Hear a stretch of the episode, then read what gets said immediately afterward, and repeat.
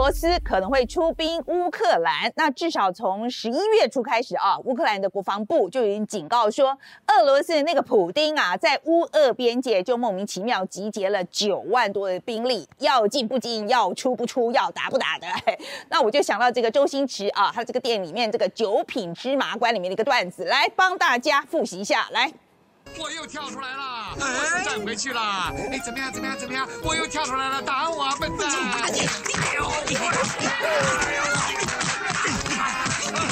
好，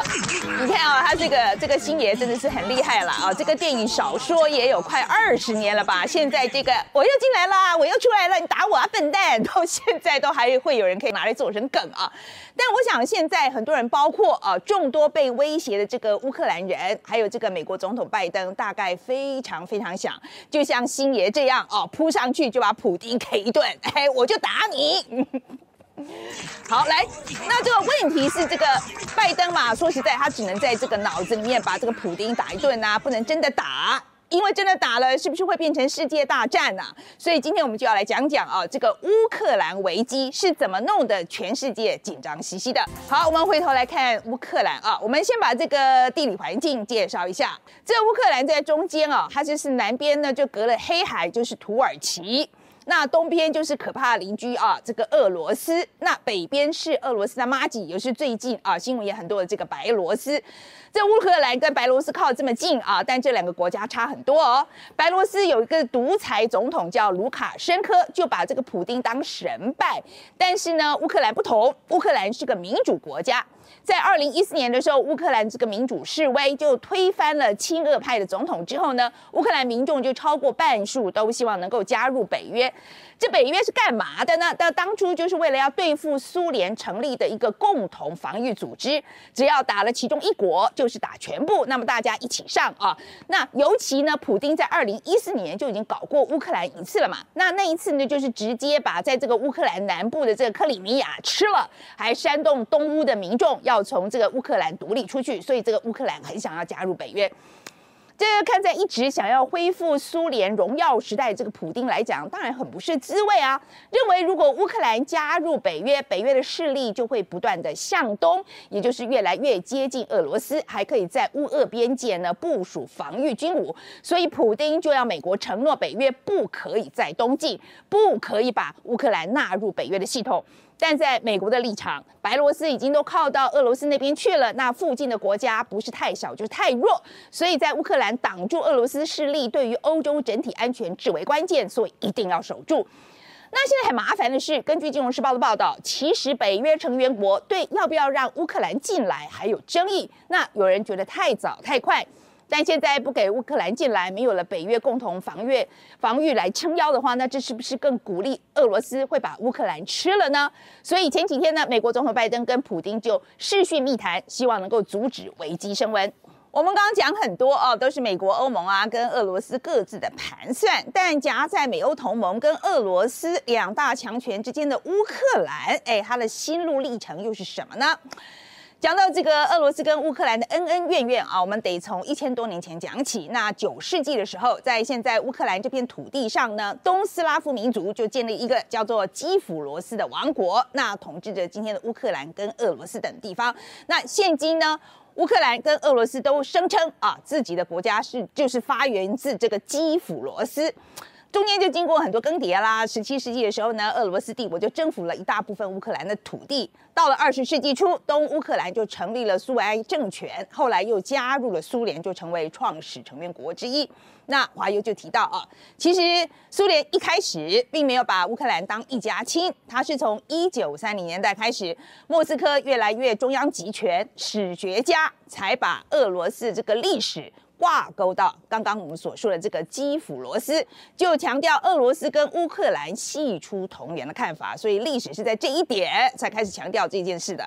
那到一九五四年的时候，这种历史论述的地位又再度被提高，苏联的共产党就发表了一篇关于俄罗斯跟乌克兰统一三百年的文章，就把十七世纪的时候第二征服乌克兰的历史呢定调为统一啊。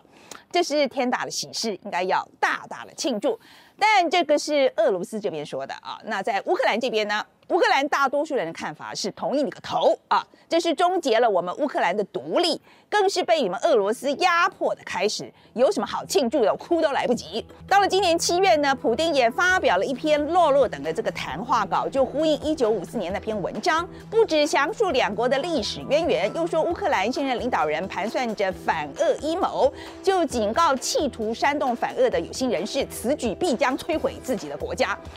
类似的论述在俄罗斯很普遍啊，他们认为这个乌克兰跟俄罗斯是同文同种一家亲，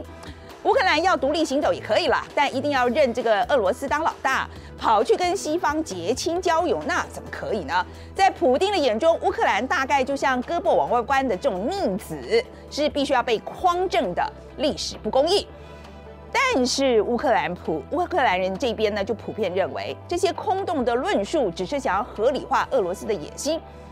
有乌克兰的智慧专家就说，他们偷了我们的过去，现在还想要偷走我们的未来，不爽归不爽，那问题就是有人天天要跟你一家亲呐。那除了一直说 no means no，不要就是不要，那你还能干嘛呢？如果俄罗斯真的进犯，乌克兰挡得住吗？虽然二零一四年之后呢，乌克兰在兵力跟国防预算上面有所提升，但来自乌东前线或是国际政治专家的观察分析都坦言，乌克兰虽然能对俄罗斯造成巨大的损失，但如果没有西方国家，尤其是美国啊的军力帮助，根本挡不住。根据美国知名军事火网站啊，这个全球火力它的最新数据，乌克兰的现役军人约有二十五万人，俄罗斯是一百万。而且坦克、装甲车啊、大炮这个军备武器的数量呢，全部都产出俄罗斯。全球一百四十个国家的综合军力排名，俄罗斯排第二，赢过中国，仅次于美国。乌克兰呢，则排在第二十五名，比台湾的二十二名还要低。所以西方国家就紧张跳出来斡旋啦。那前几天呢，拜登跟普京就乌克兰的危机就展开视讯密谈嘛。那美俄会谈之后，白宫就强调美国的立场：如果俄罗斯进犯乌克兰，将采取强硬的经济及其他制裁手段。那美国国安顾问苏利文也直说，有了前车之鉴，我们在二零一四年没有做的事，现在已经都做好了准备。所谓的经济制裁，美方还没有具体的明说。不过苏利文倒是有向媒体透露。从俄罗斯通到德国的天然气管线北溪二号将会是有力的谈判杠杆。说白话就是，如果普京想要这个北溪二号顺利运作的话，最好收手。莫斯科则是重申警告北约不要妄想东扩啊，不要踩乌克兰这条红线，并且要西方给一个保证。结果跟我以及全世界所有的媒体分析所料想的都差不多，没什么实质进展，也没有发表联合声明。不过双方都说愿意继续沟通，情况还不算太糟。值得注意的就还有啊，是就在会谈的同一天，美国所宣布这个二零二二国防授权法这个版本，不是只有这个支持台湾防卫的国会声明，他也提到要金援乌克兰三亿美元的安全援助费用。金融时报的社论还提出呼吁，要以拜登政府为首的西方国家们万万不可跟俄罗斯再来一次雅尔达会议。这个雅尔达会议呢，指的就是在一九四五年，俄国的这个史达林、英国的丘吉尔以及美国的罗斯福三巨头来到这里呢，就谈了一谈，结果就把波兰跟东欧国家给了史达林，也没有问过波兰跟这些东欧国家愿不愿意。金融时报一再的强调。我们在讨论乌克兰未来的时候，不可以像俄罗斯所期待的那样，直接就忽略掉乌克兰本身的想法。